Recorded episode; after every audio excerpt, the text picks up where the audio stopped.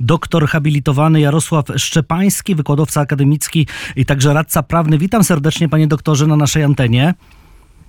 E, dzień dobry panie redaktorze, dzień dobry państwu. Tak, y, pomaga nam pan y, od rana praktycznie śledzić to, co dzieje się w Stanach, bo rzeczywiście no, wybory prezydenckie to są takie, że wszyscy tym gdzieś tam żyjemy, prawda? Każdy ma, gdzie by nie był na świecie, gdzieś swojego kandydata, kogoś się bardziej lubi, kogoś się bardziej ceni. Natomiast te wybory połówkowe, parlamentarne są takie trochę owiane tajemnicą, bo, bo tak naprawdę no, to są wybory do, do kongresu. Dlaczego one są tak ważne? Bo też później ma, rzutują, prawda, na, na ewentualne wybory prezydenckie. E, tak, zgadza się. E, jeżeli chodzi o wybory połówkowe, one w ogóle tak się nazywają, bo to są wybory po dwóch latach. Kadencja prezydenta trwa 4 lata w Stanach Zjednoczonych, więc jest to w połowie kadencji e, prezydenta. W Stanach Zjednoczonych przyjęło się, że te wybory traktowane są jako pewnego rodzaju referendum, e, czy też e, taki plebiscyt e, nad polityką prezydenta, tym jak się sprawuje jako głowa władzy wykonawczej. Zazwyczaj trzeba też powiedzieć, że prezydenci, przynajmniej po II wojnie światowej, przegrywali te wybory, a dokładnie to przegrywały ich partie. To był taki moment zimnego prysznica dla prezydentów i ich administracji, żeby jeszcze zmodyfikowali swoją politykę, swoje programy, tak żeby, żeby mieć szansę na reelekcję za kolejne dwa lata. Teraz w Stanach Zjednoczonych mamy poranek, więc ciężko powiedzieć, prawda, jakie są te pierwsze gdzieś tam e, przecieki. Nat, nat, natomiast sondaże mówiły o tym, że, że raczej republikanie prze, e, no, będą po prostu większości przed demokratami i stąd chyba tak naprawdę mm, e, pokazuje się, jeśli widzimy te obrazki, przekaz ze Stanów, e, e, Trump, prawda, były prezydent. Gdzieś, gdzieś tam się przewija bardziej niż Joe Biden. Biden to czym świadczy? E, Tak, znaczy w Stanach Zjednoczonych wschodnie wybrzeże to teraz e, około godziny e, 10, 6 godzin przesunięcia. Natomiast e, już widać nawet z tych wczesnych e, porannych doniesień, że tam, gdzie jest prowadzona zacięta batalia o, stano, o mandat e, do Senatu, czyli na przykład e, w Filadelfii, tam już zaczynają się informacje. Będziemy dwa razy sprawdzali głosy, będziemy sprawdzali, czy nie ma podwójnych głosów, weryfikacja będzie trwała dłużej, być może będą później wyniki, ale to sprawdzimy, bo w tych kilku kluczowych stanach właśnie takich jak e, e, jak Pensylwania, takich jak e, Georgia czy Nevada, e, w tych stanach rozegra się bój o Senat. To znaczy zwycięstwo w, e, w, tych, e, w tych e, stanach będzie oznaczało e, przewagę remis e, w, w Senacie, a rzeczywiście ostatnie sondaże, ale to dosłownie te, te ostatnie, wcześniej e, raczej to była albo przewaga demokratów, albo remis, pokazują, że, że chyba jednak w obu izbach e, zwycięstwo e, odniosą republikanie. Natomiast jeżeli chodzi o Trumpa, Trump pojawił się już na początku tej kampanii i, i on namaścił kilku istotnych kandydatów republikańskich. Też w ostatnich dwóch tygodniach jeździł taką kampanią wspierającą kandydatów republikańskich. To była taka, taki tradycyjny, e, tradycyjna kampania e, byli prezydenci i urzędujący prezydenci również wspierają e, swoich kolegów partyjnych i ta kampania prowadzona przez Trumpa jest o wiele bardziej skuteczna niż kampania prowadzona do społu przez Bidena i Obamę. Co więcej, ta kampania poprowadzona przez Obamę sprawiła, że właśnie dr Oz w Pensylwanii ma szansę e, objąć mandat i przechylić szale zwycięstwa na stronę mm, e, republikanów w e, Senacie. No to w takim razie kogo namaścił e, Joe Biden, bo on powiedział, że już w drugiej nie wystartuje, prawda? Ponownie. Pewnie ze względu na wiek, tak? Tak to chyba należy rozumieć. E, I teraz pytanie, czy jest ktoś namaszczony na następcę, ewentualnie, że z ramienia demokratów ruszy do boju? Na przykład z Trumpem? No to, to, to ciężko, to znaczy na pewno nikogo nie namaścił. E, Na pewno Kamala Harris, mimo że jest wiceprezydentem, to już e, chyba demokraci zrozumieli, że jest niewybieralna. To też jest tak, że w Stanach Zjednoczonych e, w prawyborach często są wskazywani tacy bardziej mm, ortodoksyjni kandydaci i tutaj Ka- Kamala Harris była jakby mm, dokooptowana do Bidena po to, żeby zadość uczynić e, temu skrajnemu stronnictwu e, lewicowemu w ramach Partii Demokratycznej. Natomiast ona jest e, politykiem z Kalifornii, który nigdy nie musiał się ścierać w wielkich bataliach. Kalifornia jest tradycyjnie stanem demokratycznym.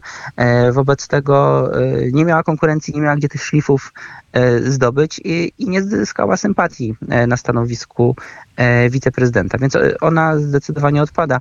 E, A to oznacza, e, że będziemy mieli regularne prawybory. Tutaj, jeżeli nie ma namaszczenia, jeżeli nie ma chęci e, kandydowania, to w takiej sytuacji e, będą prawybory. Zresztą, nawet gdyby jakiś kandydat był namaszczony, to i tak ze względu na tradycje i procesy polityczne e, te prawybory w partii musiałyby się odbyć.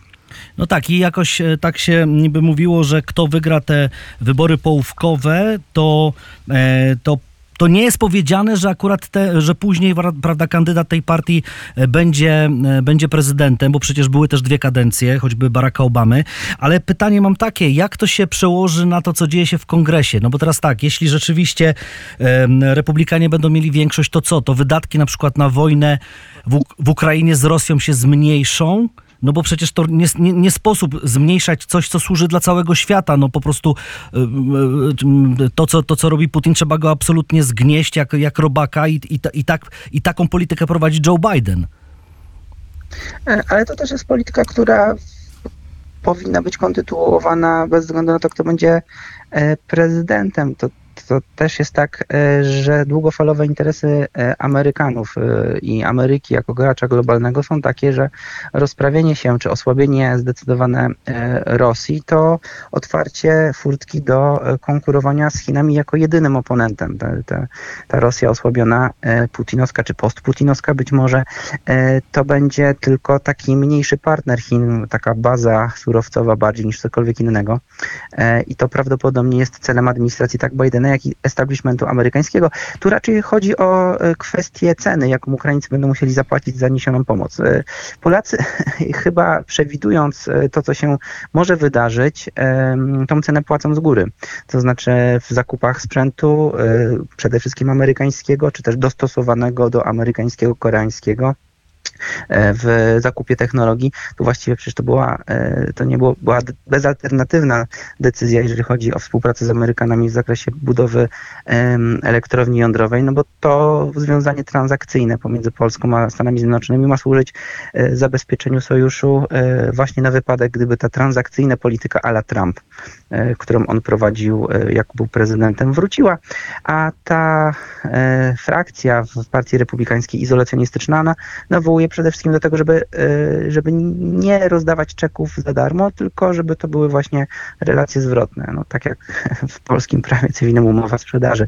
E, Z jednej strony cena, z drugiej strony e, jakiś e, produkt, jakieś dobro, które sprzedajemy. I tutaj ma być podobnie. Z jednej strony przekazujemy sprzęt, wsparcie, ale za tym idzie jakaś cena po drugiej stronie. No ale jaka cena? Z, z, czego ma później wynikać właśnie ta zapłata? No przecież to, to tak naprawdę i tak będzie świat musiał odbudować Ukrainę. Tak, tylko pytanie, kto będzie odbudowywał. E, Bo Ukraina, e, wbrew pozorom, to nie. porównaniu z Polską i zachodnią Europą, to oczywiście był biedny kraj.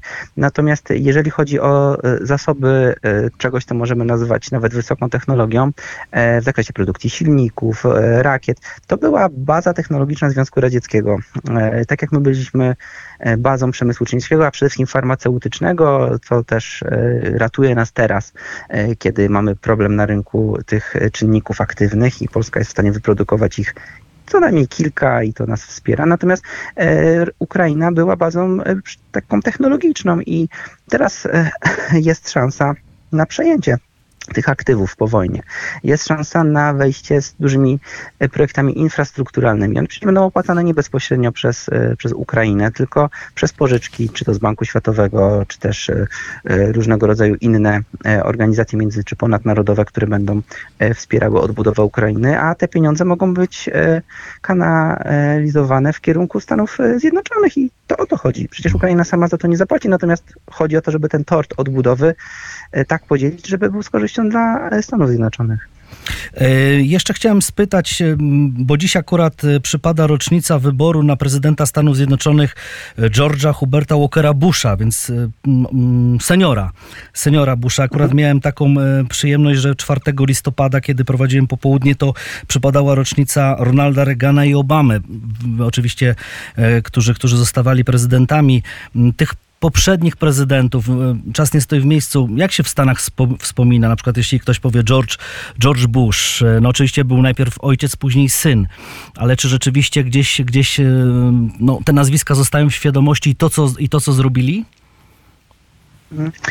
To znaczy, pamięć o prezydentach, przynajmniej tak jak rozmawiałem w Stanach Zjednoczonych, czy to na uczelni, czy, czy w jakichś rozmowach prywatnych, ona trwa, natomiast tacy przeciętni Amerykanie, jak ich można spotkać na ulicy, raczej wspominają wielkie nazwiska e, tych, e, którzy przeszli do historii jako takie figury.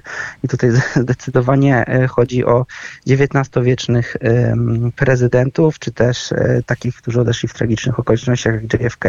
To będą ci, którzy będą najbardziej pamiętani przez, przez Amerykanów. Natomiast kiedy spojrzymy już na tych, którzy są silnie afiliowani przy poszczególnych partiach politycznych, to tak, to istotnie e, będą e, wspominali i tu sympatie będą się rozkładały tak jak afiliacje polityczne.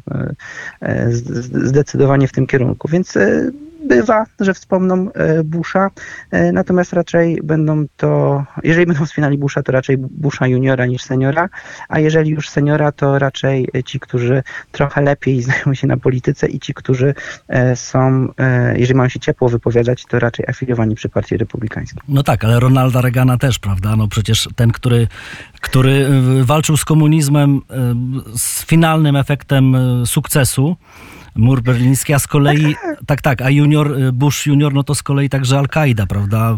Że, że, że zrobił to, co trzeba było po, po World Trade Center, po 11 września. Tak, no, że to są takie momenty przełomowe i te momenty przełomowe pozwalają e, zapamiętać prezydenta. Dlatego mówię, albo tragiczne odejście, albo, albo jakaś ważna figura historyczna. Natomiast e, sam e, takie, takie prezydentury, które, e, kt- które miały to szczęście albo nieszczęście, że, że nic spektakularnego się nie wydarzyło w tym czasie, raczej nie są zapamiętywane. No pytanie właśnie to będzie z Bidenem, bo No, Biden w ciężkim czasie wojny, prawda? Na tak, ale, wschodzie. mm, tak, no ale mamy wycofanie się z Afganistanu niesławne, prawda? Tak. E, mamy e, zamknięcie COVID-u e, mniej lub bardziej udane. Próba wyjścia z, z zapaści po-covidowej Build Back Better Plan, który miał pożywić, ożywić gospodarkę i rzeczywiście to bezrobocie historycznie szybko spadało. No ale z drugiej strony mamy właśnie tą Ukrainę i, i, i te problemy z napięciami wewnętrznymi, które miał złagodzić, a to się nie udało. To było największe wyzwanie przed, przed Bidenem tak naprawdę, te, te napięcia wewnętrzne. Panie doktorze, to jeszcze tak na koniec, kończąc nasze spotkanie e, o tym, co się dzieje teraz, a więc te wybory parlamentarne, kiedy coś będziemy mogli już takiego namacalnego powiedzieć ewentualnie? E, no, to będą późne godziny nocne e, Nasze. czasu. Na, właściwie to, to będzie już po godzinie 10 ich czasu, bo to też trzeba pamiętać, że mamy akurat tak rozłożone te wybory, że Pensylwania, czas wschodni, Georgia e, też, to jeszcze jest czas wschodni, ewentualnie tam jest godzina przesunięcia, no ale mamy też Nevadę, e, czy to jest ten czas taki pacyficzny i górski. E, No to jest nawet chyba godzina bliżej nas niż Kalifornia. Więc mamy tak rozbite te, te kluczowe stany, że w różnych strefach czasowych e, będą schodziły e, wyniki, które mogą zaważyć o losach, e, o losach Senatu, a właściwie tylko na to patrzymy, bo, bo jeżeli chodzi o Izbę Reprezentantów, to tu zaskoczeń raczej nie będzie. To, to jest izba, która zostanie objęta przez republikanów. Więc e, raczej wieczorem, ale ichniejszego czasu, czyli e, rankiem naszego. Panie doktorze, dziękuję bardzo. No, dzięki panu jesteśmy bliżej tego, co dzieje w się w Stanach, absolutnie. E, Pan doktor, Jaros- doktor habilitowany Jarosław Szczepański, wykładowca akademicki, radca prawny był naszym gościem. Dziękuję panie doktorze jeszcze raz. Wszystkiego dobrego. Dziękuję bardzo, pozdrawiam.